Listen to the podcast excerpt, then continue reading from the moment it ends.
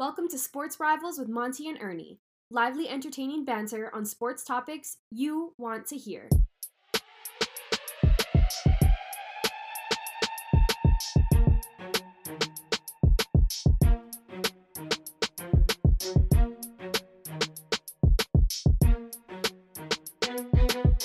All right, hello everyone, and welcome to March Madness. We'd like to welcome you wherever you are and however you're listening to the Sports Rivals with Monty and Ernie. And Ernie, it is March Madness. Yes, the brackets is. have just been released, and we've spent all of about half an hour pounding through this. And we have who we think will be cutting down the nets. We'll also be talking a little bit about Dak Prescott. We can't go without mentioning the signing finally happening after three weeks. We'll get into that a little bit later, but there's no doubt what the top story, what the thing that we need to discuss. It is March Madness, Ernie. How excited are you? Uh, it's going to be very interesting, especially with the college landscape being it is uh, how it is this year. Very, very. I think madness will be the operative word for this year's tournament. I mean, it really could be. For the first time ever, you have the entire field all going to be played in one city. The entire tournament will be played in Indianapolis. That's going to be something that's different, but that kind of negates some of the benefits of playing the first two rounds at home, like you typically have with your one and two seeds getting to play close to their home. But uh, it neutralizes everything. You know, Indiana's not in the tournament, Butler's not in the tournament, the two teams that come from Indiana in the Indianapolis area. So there are no home court advantages. It's going to be may the best team win. Yeah, and uh, you you you mentioned those two teams, Duke and Kentucky, are not in the tournament. Yeah, I mean it's weird to have a, a, bracket. I mean, still considering our show two weeks ago where there's 61 NBA players coming from Duke and Kentucky, to have both of them not even in the tournament is just it really is. It's it's it's a shocking development, It but it's not yeah. surprising. I mean, Kentucky had a terrible year, uh, and Duke, you know. With a 12 and 11 record and COVID having to drop out of the ACC tournament, they didn't deserve to be here, but it's just weird not having any of those blue and white teams in there. exactly. All right, so let's jump right into it. So let's start with the number one overall seed. We're going to go out west with the Gonzaga Bulldogs, 26 and 0, the number one overall seed. Ernie, tell me what you're thinking about the West. The West. I mean, I, I you gotta like Gonzaga. You gotta like Gonzaga. I don't know if they're gonna make it to the Final Four, but they're gonna be a tough out. My concern with that particular team is, uh, and we spoke a little bit off the air, and uh, you know we differ in opinions in regards to this. I'm just looking back at uh, uh, their team two years ago in regards when they had uh, Rui Hachimura and Brandon Clarke, and I try to see if this team will match up. You you definitely like Suggs. You know, on top of that, I think it's a lower quality team uh, than that uh, 2019 2020 version of the Gonzaga uh, Bulldogs, but they are a formidable team. They are solid. Their top five is solid. Yeah, and I think that's the only concern that I really have with the Gonzaga Bulldogs is that they don't go very deep. So it's going to be imperative that they stay out of foul trouble. But yeah, I mean, you're right. Two years ago, that team that was expected that went into the tournament as the number one uh, overall team. I think the difference between this team and the reason why I'm so high on this year's team versus that team was like with Rui and, and Brandon Clarke, they play down low. They're forwards. They don't have the ability to control the offense. You had uh, Perkins back then, who would be hot, be cold, make some turnovers, and do make some mistakes. I think the difference this year is the best recruit in Gonzaga history, Jalen Suggs, a top five lottery pick in the NBA draft this year.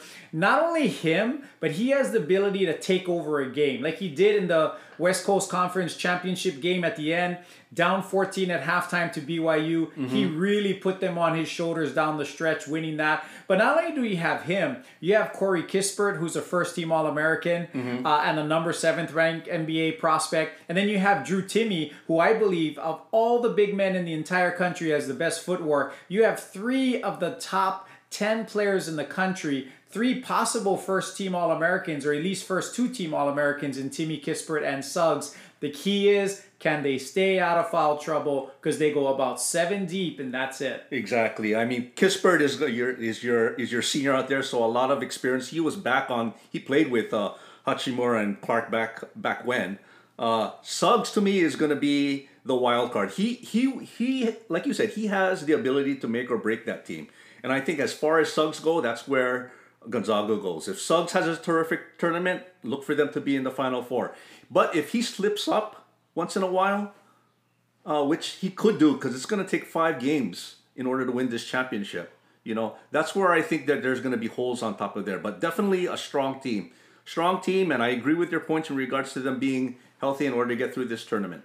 Okay, so on the top half of the bracket, you know, let's go with the uh, the Gonzaga matchup. I think we all agree 116. It's going to be a, an easy one there. Mm-hmm. But in the 8 9 game, you have Oklahoma, Missouri, and then you also have the 5 12. Always an upset, typically in the 5 12 matchup. Right. Is the Creighton Santa Barbara one something that you see as a possible upset? I see, I, I see that as an upset. I okay, really, so you have Santa Barbara upsetting Creighton in the first I, round. I have USCB beating beating Creighton for for for just the reason that it's 5-12. I mean, Santa Barbara's had a great year. They come out of the Big West Conference. They're 22 and 4. Uh, Creighton's been up and down. You know, they they played well in the first the, the tournament in the first round, and they got annihilated by Georgetown in the semifinals. So I, I, I see it. I mean, I have Creighton advancing, but I totally get it with you going with Santa Barbara. So from that top section, I have advancing to the Sweet 16. I'll have Gonzaga beating Missouri in round 2 i mm-hmm. I'll have Creighton beating Virginia in round two, and I have Gonzaga and Creighton in my Sweet 16 from the top half of the West. Okay, yeah, I have it. I have it a little bit different uh, than you in regard in in that regards. I mean, I have uh, here. Here's where we differ. I I have Virginia advancing. Okay. Uh, in the Elite Eight over Gonzaga. So I have them as a Final Four. Virginia in the Final Four. Oh, sorry, not yeah. I have them in the Final Four, but I, they're not going to get it. They're actually I have in the Elite Eight. I have Virginia beating USC. Wow. Yeah, I have. I mean, I mean, I like USC. I like USC center, and I I harken back to the days when I mean, this is going way back when uh, Danny Manning uh, Danny Manning carried Kansas. I mean, I think he has that type of ability.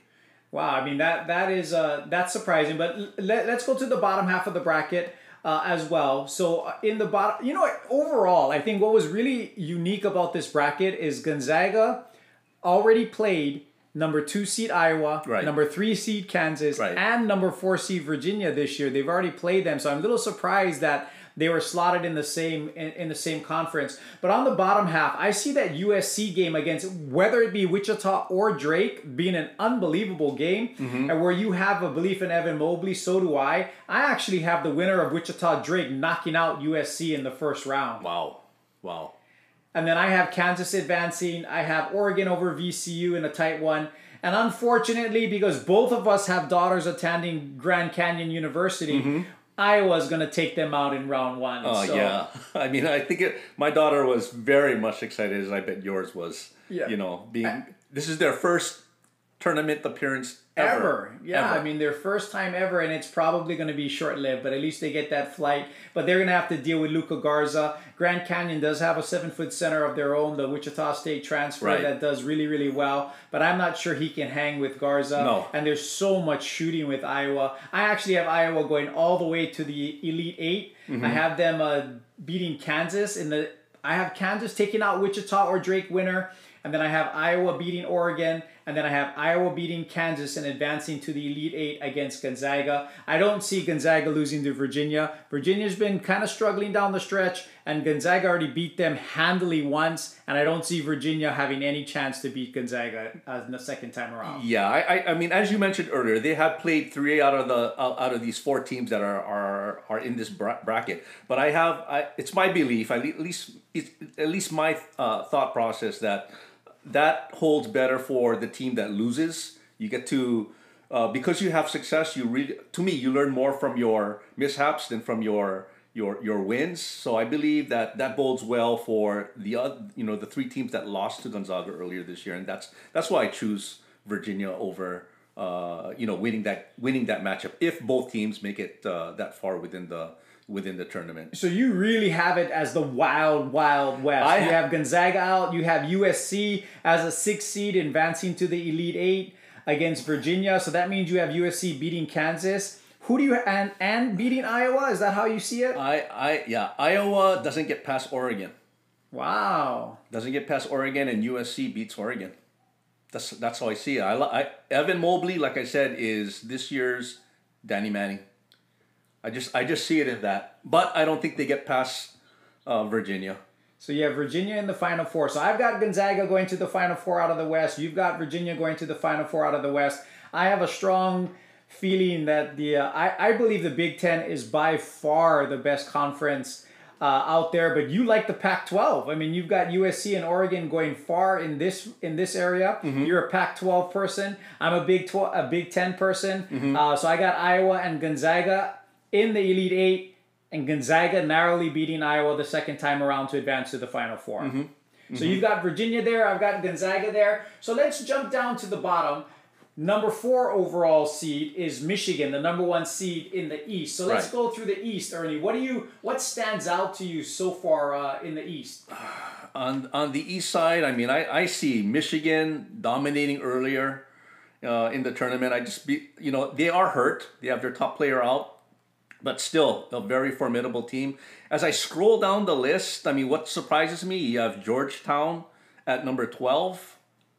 I have that as my second twelve beating a five.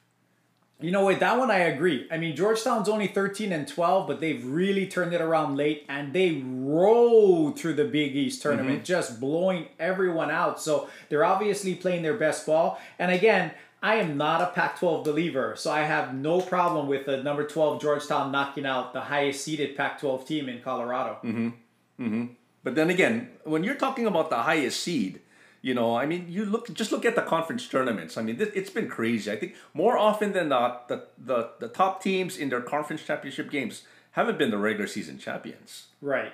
And that does happen, especially in the big conferences, because there's so much competition. Anyone can get hot, and injury can knock your, you know, knock you out. So I am a big, big Michigan fan. Mm-hmm. My two favorite teams are any complete disclosure to all our listeners are Michigan and Gonzaga. Gonzaga's my favorite team because my daughter went there, just graduated there in December. They've been in the NCAAs for 24 years. I think this is the year for them. But they're my two favorite teams, but I do not have a feeling that Michigan is going to go to the Final Four. The loss of Isaiah Livers right be, right before the NCAA tournament is huge for them. I think you saw that in the Big 10 tournament against Ohio State. It changes everything because he's one of the guys that is the biggest communicator, a team captain, the best shooter on the team. So he helps spread the floor for Hunter Dickinson inside. Without Livers on the floor, it changes everything. And it's much easier to defend them. So unless his stress fracture in his foot allows him to come back in a couple of weeks, I see them losing to Florida State and Florida State advancing um, to the Elite Eight. If Livers does come back, then I think Michigan can make it to the Elite Eight, but I don't. I think it ends there. I don't think they make it to the Final Four. Okay, I, I have Michigan making it to the Elite Eight, but however, I have them losing to Texas. I have Texas in the, the Elite Eight. Uh, they get there by in uh, by uh, in route of Alabama, the number two seed in in in that uh, division, and they play Michigan for uh, the trip to the Final Four, and I have Texas as my Final Four. partic- Wow. I, I mean, have- I mean that's uh that's so you got a four seed coming out of the West in Virginia, a three seed coming out of the East in Texas. Believe it or not, Ernie, I'm going to disagree with you on the Texas side.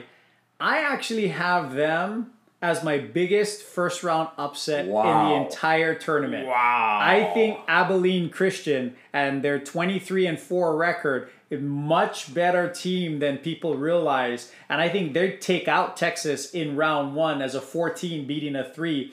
The the matchup that I find the most interesting, mm-hmm. first of all, it's Michigan State and UCLA in the play-in game. I mean, that was kind of surprising. So I think Michigan State will knock off UCLA. Then it's going to be BYU and Michigan State.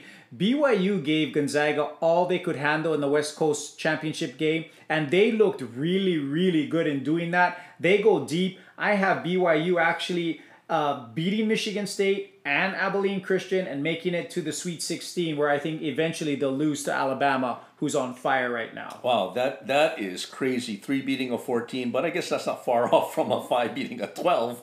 On top of that, but I, I, I mean Abilene Christian. I don't know. I I'll, I'll be honest. I don't know too much about Abilene Christian, but Texas they got a complete team. I mean their bigs are good. I mean you're you're talking about uh, Coleman who just came off that thirty point game, and you know. I mean, he's showing a lot of promise. Their two bigs are strong. That's, I mean, Texas Texas is formidable, and I believe a lot of people are just overlooking that team.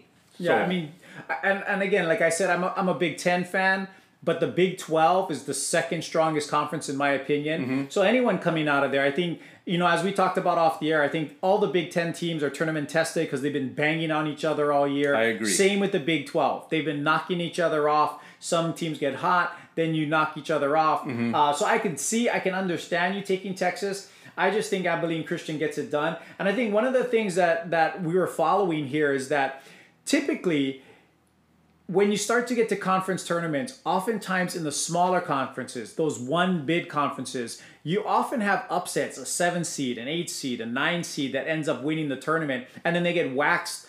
But what happened this year is many of these one bid conferences, like your Santa Barbara uh, in your West Coast uh, upset and Abilene Christian, many of the number one seeds won their conference tournament. So I think you're going to have stronger 14, 15, and 16 seeded teams this year because you're getting the best out of those conferences. True, true. Okay, so I've got Alabama in my Final Four as a two seed. So out of the East, I've got um, Alabama beating Michigan in the Elite Eight. Unfortunately, I hope I'm wrong there. And again, Gonzaga coming out of the West. So Gonzaga and Alabama is the one half of the bracket. And for you, it is? It is Texas coming out of the East, and I have Virginia coming out of the West. All right, Ernie. Next time, I think maybe you should stop drinking before you do your brackets. but we'll go with that. We'll be right back after the break to review the South and the other region.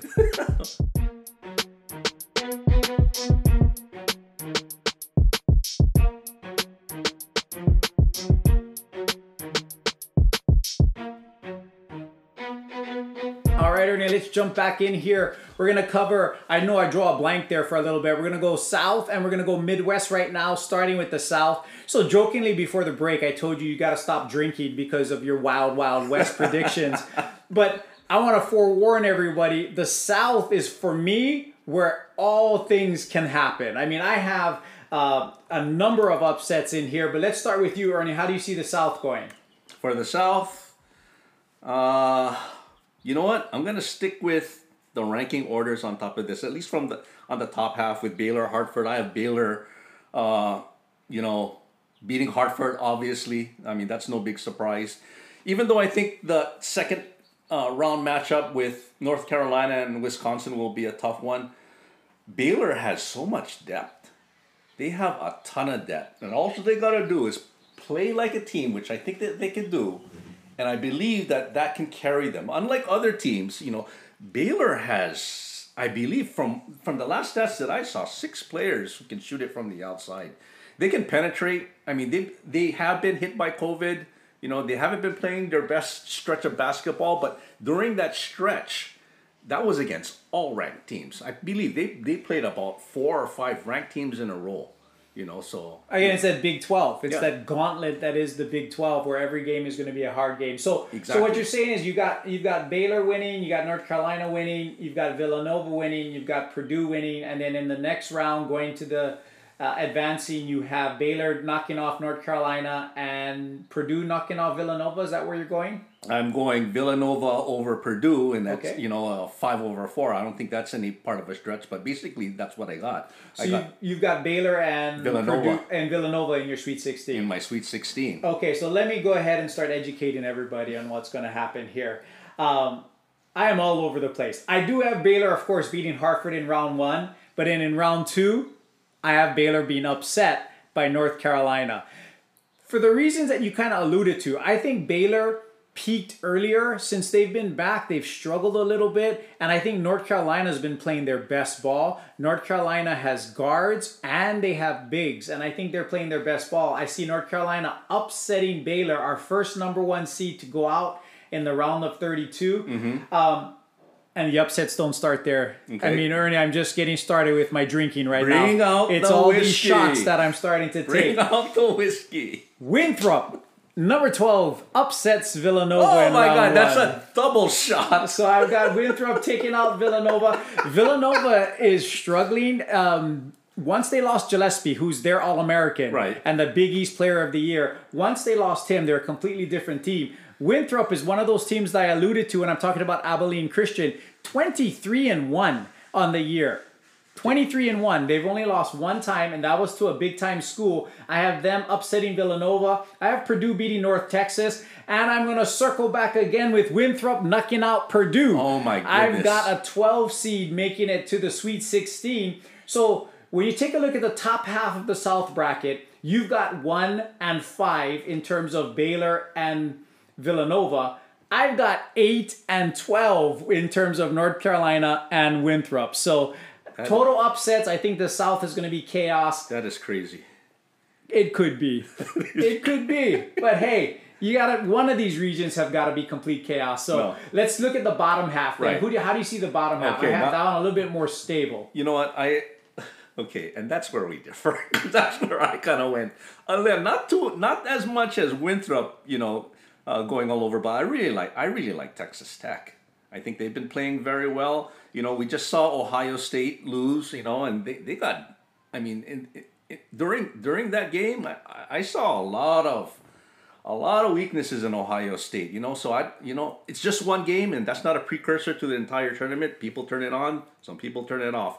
But I don't, you know, I, I see them winning two games, but I have Texas Tech beating Utah State, also beating out Arkansas to match up with Ohio State, and Texas Tech matching up with Baylor in the next round thereafter. So, So I have a six, I have a six seed, Making it to the Sweet 16. making making it to the Elite Eight. Oh, the Elite Eight. Again, the Big 12. You're you're a a fan of the Big 12 there with Baylor and Texas Tech. Mm-hmm. And that could be. I mean, I agree. I have Texas Tech not only beating Utah State, but also taking out Arkansas Mm-hmm. in the second round. Um, but I am a believer in the Big Ten. Again, Ohio State, I think they roll in game one over Oral Roberts. I have Virginia Tech taking out Florida. Ohio State beating Virginia Tech, and Ohio State taking out Texas to make it uh, a game against North Carolina to see who goes into the Final Four. I mean, Ohio State has a lot of weapons, and they were playing really well. They lost four games in a row down the stretch. They turned it around in the tournament. They ran out of gas in each game. You know, they had big leads in every game except today. Right. Today was the reverse. They were down, Down. big. They Yes. came all the way back. They gave Illinois all they can handle. And as we get into the Midwest in a little bit, I think Illinois is playing better than anyone in the whole country, and Ohio State almost took them out. So I have Ohio State knocking off North Carolina and eventually making it to the Final Four. Yeah, I just see Ohio State. I mean, th- yes, they came back, but I, I just don't see the fortitude. You know, yes, they almost beat. They should have beat Illinois, in my opinion, today. But you know, they they they were up. They were up. They they allowed Illinois to score ten points in the last minute and ten seconds, I believe. You know, and that's not that's not championship basketball, in my opinion. That's letting that's letting te- uh, other basketball teams have a chance to beat you. So I do have them. That formula can work against the the children of the lesser gods as far as other teams are concerned. But when you come up against the big boys, that's where I, I, I feel that Ohio State will will, will falter.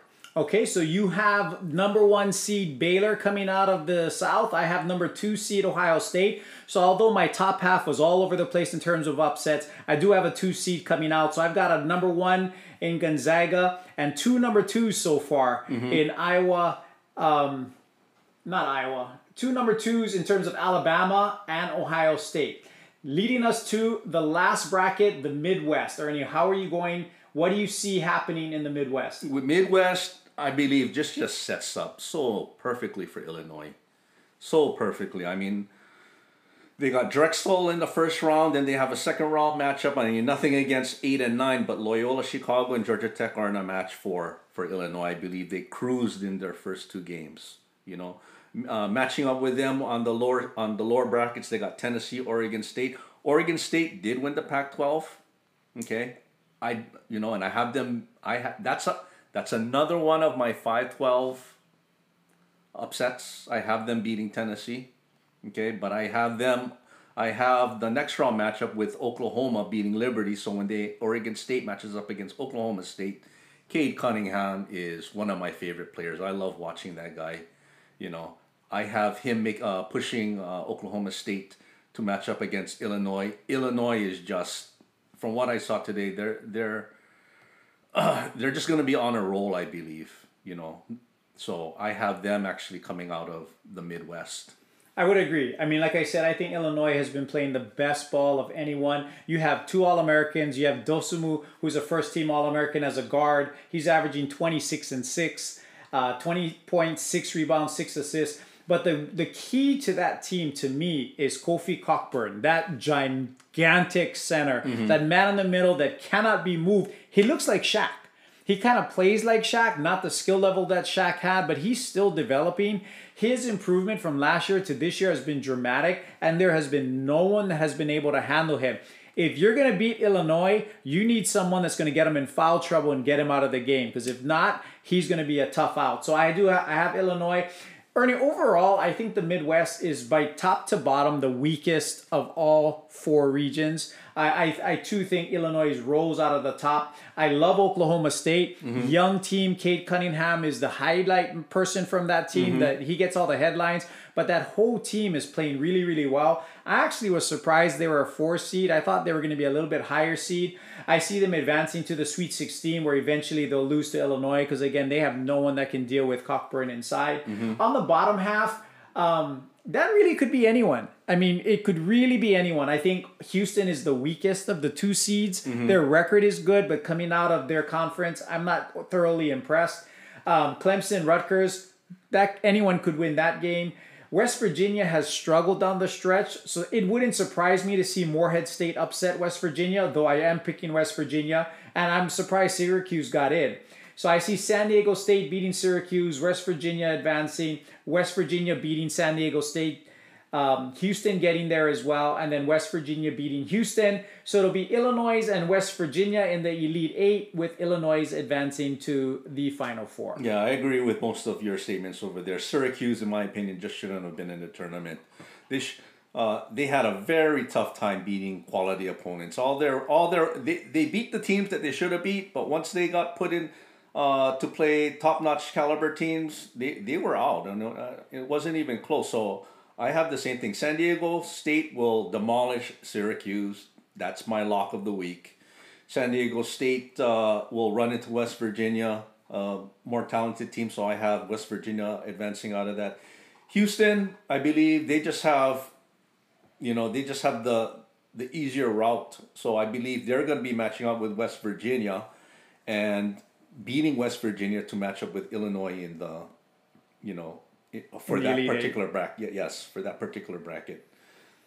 So again, on the on the second half of the bracket, you went with the number one seeds. You've got number one Illinois, mm-hmm. number one Baylor. I also have number one Illinois, number two Ohio State. I get on the other side. I have number one Gonzaga, number two Alabama. You have number four Virginia, and number three Texas. I think overall, Ernie, mm. I think Gonzaga as the number one overall seed mm-hmm. has the hardest road. Yes, because I do believe that you know Virginia as a four ACC regular season champ, uh, Iowa the fifth ranked team in the nation with the player of the year at number two. Kansas, a top 10 team playing lights out before they got bumped out of the Big 12 tournament because of COVID and that's not to mention some of the other teams that we have in there, like your USC's, etc. So, mm-hmm. and Oregon, I think two of the best Pac-12 teams are in there as well. I see the West as being the most stacked, providing the biggest challenge to Gonzaga to get there. I think Illinois is benefiting from the weakest. Uh, in the Midwest, right, right, and again, it comes with streaks. I mean, there there could be off nights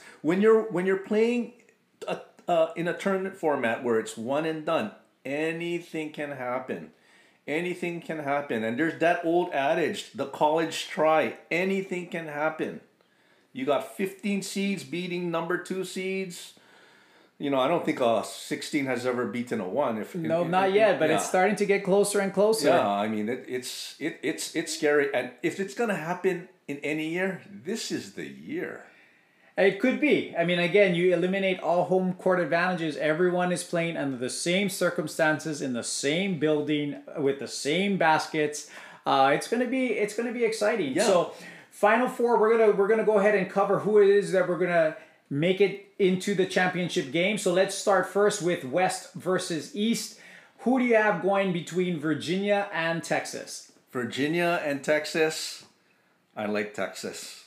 I re I really like Texas. I mean, again, they have a pretty balanced team. They're they are bit, pretty much known for their their big man, and that's not that's not excluding them from this this year's edition. Also, you know, I just love the way they play. I mean, they play good, dominant uh, basketball from the interior. Their defense is always well played.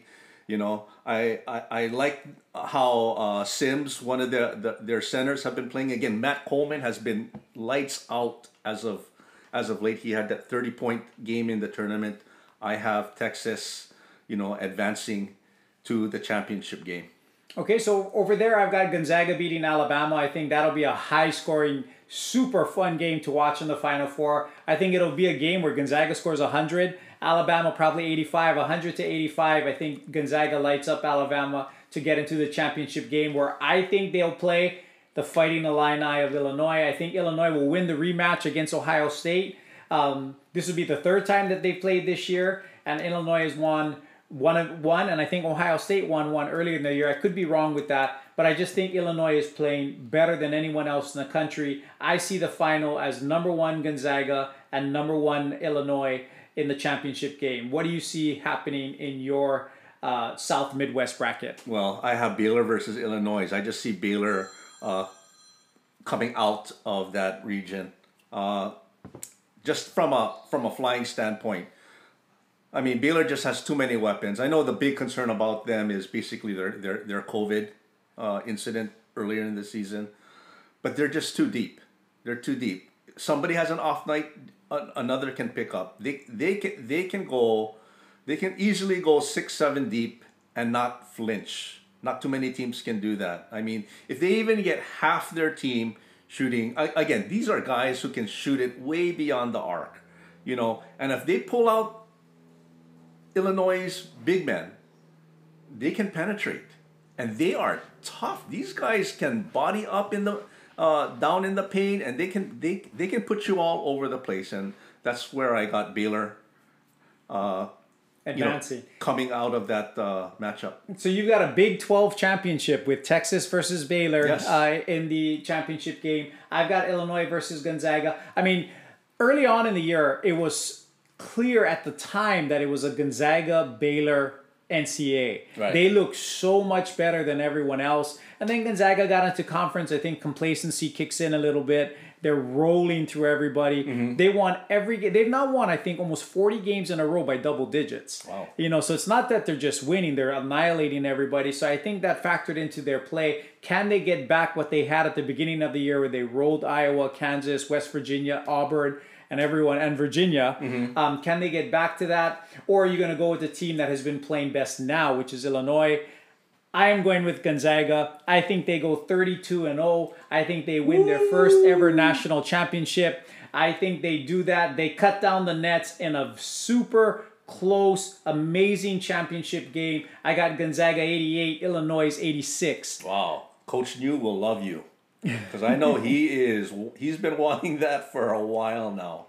Yeah, I mean, they, they've been close for yes. so many years. Yes. And I think this year they've been focused. They have the experience. Corey Kispert decided to come back. They have Nembhard transferred in from Florida. They have Timme, who in his second year. They have their the experience, and then they have Jalen Suggs. Mm-hmm. And I think on that particular day, I think Suggs will be the difference, mm-hmm. and they pull it out by by two in a game that's going to be an amazing game. I think Gonzaga, Illinois are the two best teams in the country, and I don't think it's that close right now. Mm-hmm. I really think they've separated themselves over the way that they've played Gonzaga over the course of the year in Illinois recently. So I see that as a as a championship game with Gonzaga cutting it down, thirty two and zero, oh, Ernie, first wow. time since nineteen seventy six. That would that would that would that would be amazing. That would be amazing.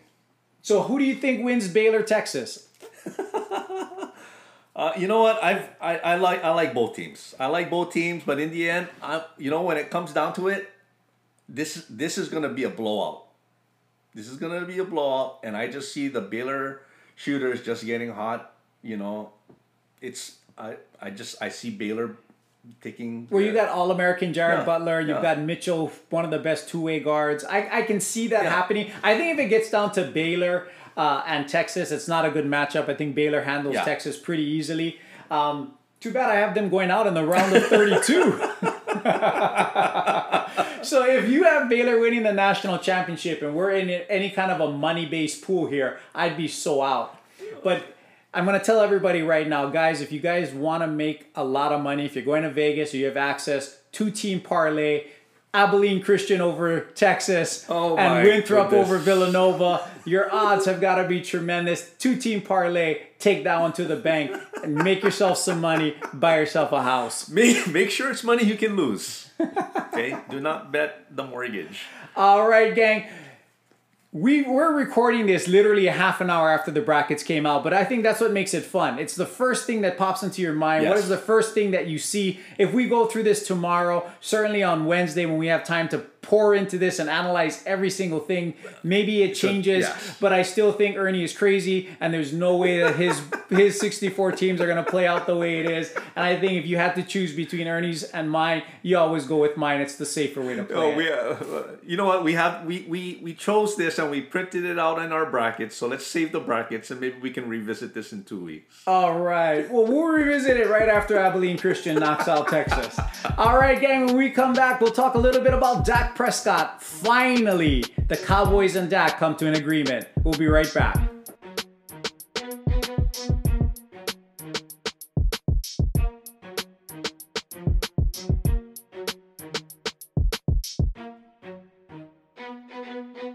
All right, Ernie, as much fun as it was to talk March Madness, we cannot go a week without talking about the NFL. Mm-hmm. As we're recording this, tomorrow free agency starts. The negotiating period starts tomorrow where people can start negotiating with free agents from other teams. You can't sign them until the league uh, season begins, which is on Thursday. Teams have until Wednesday to get down under the salary cap. So my Rams have got a lot of work to do. We're still 24 million over the cap. But a couple of other things that happened today. Drew Brees did officially retire. He did announce today that he's retiring, and in a surprising move, a really surprising move, after he announces his retirement, the Saints signed Taysom Hill to a four-year, $140 million extension. That's $35 million a year for somebody who's been there every every type of back. That's crazy. That is, that's either foolish or genius. We'll just say that. It's Yeah. very foolish or one hell of a genius move. And that's surprising. I mean, they must have worked out some things on the back end because the Saints are the worst uh, in terms of the cap situation. They have to get $30 million back under the cap. But they really believe in Hill. Clearly, they believe in Hill to put that kind of a, Right. an investment into him. That means Jameis Winston is done in New Orleans. It's interesting to see where he's going to end up. But let's talk Dak. I mean, we talked about this a couple of weeks ago. You thought it was the Cowboys at fault in this whole dragging out for almost three years. I thought Dak was to blame. Who do you think won the contract? So we already covered that, but at the end of the day, the contract has been signed. Who comes out the winner? Is it the Cowboys as a winner or is it Dak? No, there is no way the, the Cowboys won the contract. I mean, it, it's an exorbitant amount of money. I mean, the guarantee alone is record breaking. So uh, Dak Prescott definitely won in that regards. I mean, the, it's for four years, incredible amount of money, terrific signing bonus. Dak won every which way you can. Yeah, I mean, I, I think I think on the surface, I think that's what it really looks like. Dak got everything he wanted. He's the second highest paid player in the game. He's got his hundred sixty million dollars. He had the largest signing bonus. He's going to make seventy five million dollars this year in cash. Uh, his his contract is guaranteed for 126 million dollars. So I think he definitely wins in terms of the dollars in, in the contract. I think when you look back to what the original agreement was last year, where the Cowboys had thought they had Zach uh, Dak agreeing to a five-year, 190 million dollar contract. At the end of the day, this is kind of what it came out to because they paid him 30 million dollars last year, which would have been year one, and now it's four years and 160. So essentially, it's the same five years and 190 million that they thought they agreed to last year. But I think the reason why Dak does win this is he's getting everything that he wanted per se. The dollar amounts may be the same if the Cowboys signed them last year or this year, but I think he gets to say, I'm the highest paid player. I had the biggest guarantee. I had the biggest signing bonus. I, no one has ever made $75 million in a year. So from that perspective, I think I think Dak can say that he won the contract. Um, But I don't know. What does this do to the Cowboys? No. You now have $40 million tied up in Dak. Now, the really part that the Cowboys win, and this is the one part that I think that the Cowboys did win in this situation, the fact that they signed Dak to a four year contract, which is actually a six year contract with two voidable years on the backside, they're able to prorate his signing bonus over six years, meaning that his cap hit, if he signed the franchise tag would have been 37 million. Now it's only 22 million. Mm-hmm. so they do save 15 million in year one that they can now use to strengthen the rest of their team. That's the only thing that dallas wins. But going forward you now have a 40 million dollar quarterback a $16 million running back for the next five years, a $21 million wide receiver, a $22 million defensive end in Demarcus Lawrence, mm-hmm. and the highest paid offensive line with Tyron Smith and Zack Martin mm-hmm. anchoring that how do the Cowboys improve when there's so much money are tied up in five or six players? Exactly. I mean, that's. I mean, you hit it. You hit it on the spot. But I, I really don't think it, it's where the Cowboys win. I, I still think it's a wait and see. Does Does Dak play up to his his contract? You know, if he does, then the Cowboys are have to renegotiate those final two years. If they keep him on, on, on a on a on a on a good trade, then that's good. You know, if they, they, they can get value back at the end of the contract on a trade. But if he if the only way they win is if Dak doesn't perf- outperform his his contract, then that's where I see okay, let's get rid of Dak. You know, we have the final two years avoidable. You know, and and you know they can move on from there. But if Dak plays like Dak has the potential to play, it might not be a win.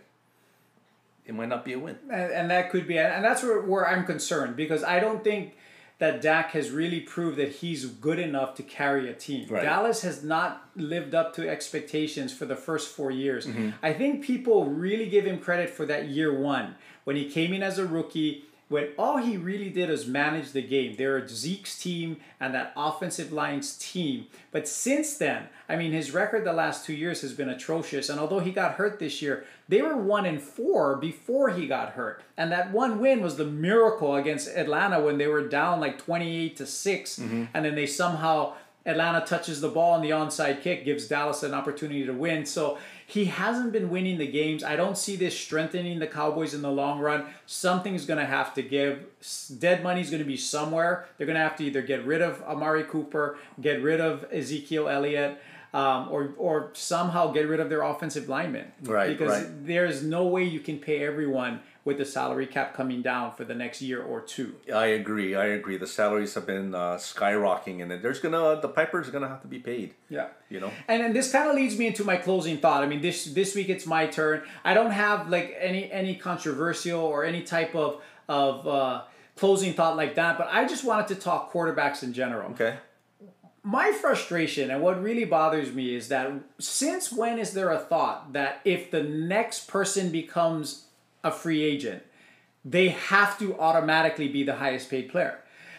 that doesn't happen in any other profession. Mm-hmm. I mean, we both come from the business world. Right. When I hire somebody, you know, maybe you got to hire them at what the market rate is, but you don't necessarily every time somebody comes in, I have to pay them more than the people that I already have. Right. It doesn't work that way. So why is that how it is in the NFL?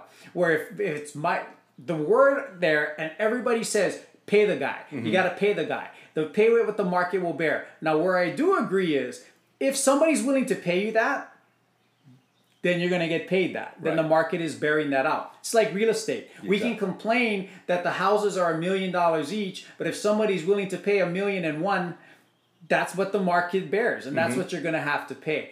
My thing is, at some point, as a as an owner, this is a team, a sport where you have a finite amount of dollars that you have to spread out amongst everybody. Mm-hmm. You have to populate a team of 53 players with a salary cap. It's not like real estate, it's not like business where there is unlimited funds that you can spend on your workers or on real estate. There's a finite amount of money here. So at some point you have to decide what is the recipe for winning Super Bowls. Right. And that's what I think is happening right now is we've lost focus on team concepts in general and we've become so much more focused on the me me me of the individual. Mm-hmm. And I think that's the biggest thing that's frustrating for me. One of the things that I heard ad nauseum when it came to Dak's contract coming from Dak's side, coming from the Shannon Sharpes of the world, and from many others who are advocating for Dak. And I don't have any problem with Dak getting his money. If somebody's willing to pay it, he'll get it. Mm-hmm. But what really irritates me is the, the, the term, it's not about money. Ernie, it's not about money, it's about respect. Well, what defines respect? You know, what is define the definition of what they mean by respect if it has nothing to do with money? I can respect you and give you $10 million less. Right. I can respect you and give you $10 million less so I can use that $10 million to get you the best offensive line I could possibly have mm-hmm. to make sure that you're set up for success. Mm-hmm. The definition of respect in their eyes right now is pay me the more money than anyone else. Mm-hmm. If you respect me, you have to pay me more than everybody else. If you don't pay me more than everybody else, then you don't give me the respect that I deserve. And I completely disagree with that. And I think you're seeing that. You saw Patrick Mahomes. His contract didn't even start yet. His extension, his 12 year, $450 million extension, didn't even start yet. And mm-hmm. he's already restructuring it. Right. He's restructuring it because what did Kansas City have to do this week? They had to cut his left tackle, Fisher. Mm-hmm. They had to cut his right tackle, Schwartz. Mm-hmm. And we saw what happened in the Super Bowl. No matter how good Patrick Mahomes was, mm-hmm. without the offensive line, he was pummeled and they got humiliated by the Tampa Bay Buccaneers. You can see that that's the recipe. Tom Brady already agreed to uh, an extension, a restructuring of his deal. They added three more voidable years to Tom Brady, freeing up $19 million. So, what do they do with that? They re sign Lavonte David. They go ahead and franchise Chris Godwin. Mm-hmm. It looks like they're going to be able to sign Shaq Barrett to a long term contract. Mm-hmm. So, again, there's two different ways. So, as an owner, what is your goal? Your goal has got to be to win a championship Right. as a player, what is your goal? And that's where I think there's some polarity in people's thinking. Mm-hmm. I think in this case with Dak, in this particular case, and it's not just Dak, mm-hmm. but it's Dak in this case, it's I want the most possible money. Give me my money and I'll figure out a way to hopefully we can win. Mm-hmm. They couldn't win with Dak when he was making $600,000 a year. How are they going to win with Dak when he's making $40 million a year? True. I don't see that happening. Right. I don't see that happening. So what the recipe for success right now is young quarterbacks on their rookie deals building a solid team. And when are these owners and when are these players that really are concerned about winning? Because at the end of the day, Ernie, Tays, uh, Hill signs for four years, 140 million. Dak signs for four years, 160 million. Five million dollars a year. When you're making 35 million dollars a year in a state that has no income tax, does that extra five million really matter? Or is it more important for you to get a better offensive line so you can win and be protected, so mm-hmm. you don't have catastrophic injury again? Right. I mean, at the end of the day, what is the better thing to do? Mm-hmm. To make the team strong so that you can make money um, in endorsements, in success, build your legacy, or do you just want to be a temporarily highest paid? Mm-hmm. How did that work for Jared Goff? How did that work out for Carson Wentz? It didn't. Yeah. And their teams are paying for it, and they individually are paying for it as well. Mm-hmm. So I just think it frustrates me to hear these people, me, me, me, me, me, pay me the most, pay me the most, and to hear you know the people in the sports world a lot of the media people saying pay the guy pay the guy pay the guy give them their money give them their money give them their money respect them and i'm saying at the end of the day my job as an owner as a general manager is to win a super bowl Right. my goal is not to respect you by giving you 20 to 25% of my total team's money mm-hmm. because what happens there is i'm disrespecting the rest of my team Yeah, could be. so my way to respect you is to give you forty million dollars, and I, because I'm giving you 40 million, I now have to disrespect Ezekiel Elliott mm-hmm. and cut him. Mm-hmm. I have to disrespect Amari Cooper and cut him, like the Rams had to do with Gurley and Cooks last year. You know, so by respecting one, you're forced to disrespect others, and hard to build chemistry that way. It so I think Patrick Mahomes saw it clearly. Oh my goodness, my contract didn't even start yet. I'm going to give some of that back because I need my team to be stronger, or else I'm not going to make it for 10 years. Mm-hmm. And so that's my closing thought, Ernie. I was frustrated by hearing that. Respect does not necessarily have to be dollars. There's many ways to define respect, and it's not money is everything. Right. I mean, good, good, good ideological thoughts on top of that. But you know, unfortunately, we're not.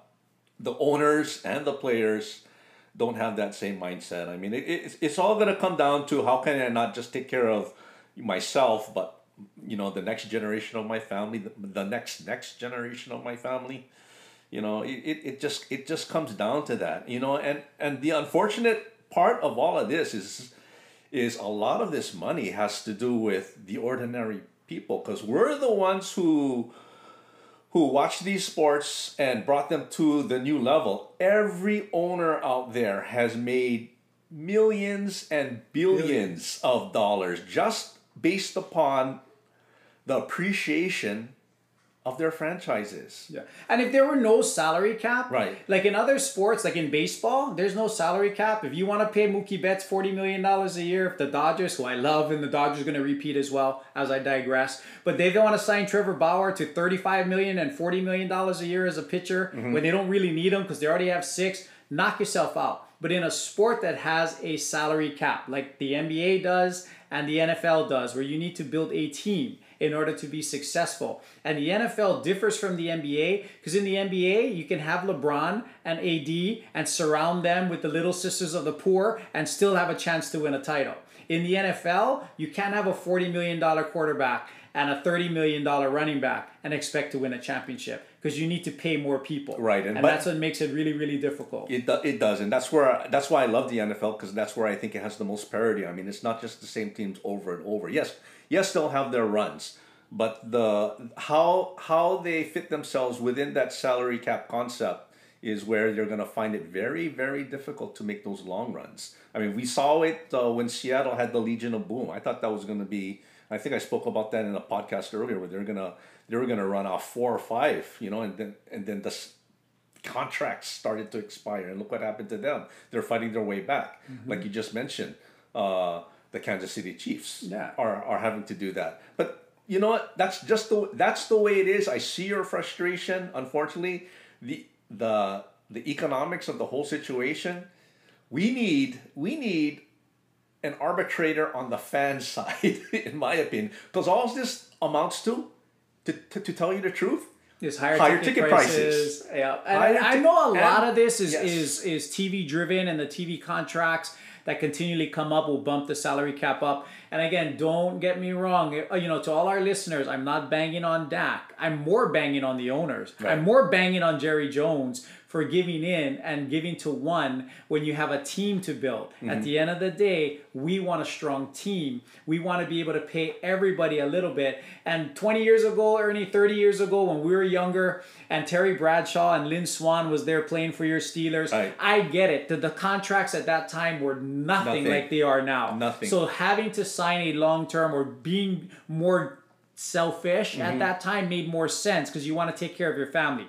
Now, when on the downside you're going to get 140 million dollars, and on the upside you're going to get 160, and then four years from now you're going to get another 160. Mm-hmm. I have no sympathy for somebody who's going to make two, three, four hundred million dollars for themselves when I rather win championships, and that's where. You may not like Tom Brady as a person, but I do respect that. He has seven championships, mm-hmm. and that's because he prioritizes that. Mm-hmm. It's not his fault that he has a rich wife, but it doesn't matter because at the end of the day, he's made enough money without Gisele for his kids and their kids for generations to come. True. So it's not that. A yeah. hundred million dollars is more than enough. What could me and you do at a hundred million dollars? I mean, I mean, we could eat, we could go out to eat somewhere. I mean, I hope we do more than that. Well, we would take that hundred million and we'd put half of it on Winthrop and Abilene Christian, and then we'd be billionaires. We could go ahead and be in the in the in the areas of the Teslas of the world. Anyway, I digress, people. That was just me venting. Venting. I just believe that it's better to have an equitable distribution of income throughout the team, so that the teams can be better. I'm tired of hearing people say respect is only derived by how much they're paid. That's not how you respect people. I respect people every day. I respect my workers before, and it's not because of how much money they make. It's because of the person that they are. So mm-hmm. that's it. But today is all about March Madness. What a fun day talking about March Madness. It is my absolute fun, most fun time of the year. I've been waiting for this show all week long, counting yes. down the days, counting down the times at 12 o'clock. Uh, 6 o'clock Eastern, 9 o'clock, uh, 3 o'clock in Pacific, and 12 o'clock in Hawaii till this came out. It's going to be exciting. It starts on Friday with the main tournament. The first four starts on Wednesday. And what's weird, Ernie, at this time there are four replacement teams. So if one of the number one seeds go Mm-hmm. Out and the one of the replacement teams come in, they'll take their slot as the number one overall seed if it was Gonzaga. So it's kind of an amazing situation. Right. But the big action starts on Friday. Everyone's going to be calling in sick on Friday and then again on Monday. No one's going to go to work this weekend as we all are glued to March Madness, waiting to see Winthrop and Abilene Christian win their first two games. What are your yeah? I you know what I would really like to hear, or what I'd really like to see is is our listening audience's opinion on top of this. This is gonna be this is gonna be it's very interesting. Like Monty said earlier, I mean this was our our thought process was within a half an hour of them actually coming out with the the matchup. So. I mean, let us know your thoughts. Yeah, I mean, let us know your thoughts. Uh, hit us up on social media again. Sports Rivals Podcast on IG and Facebook. Sports Rivals Pod on Twitter. Tell us who you believe your Final Four will be, who your champion is going to be, um, and then maybe you're drinking like Ernie was when he did his. Bring on the whiskey. There you go. But at the end of the day, we'll see you guys next week on the Sports Rivals. Together, we'll make this the fastest growing podcast in the United States. Until next week, the Sports Rivals are out.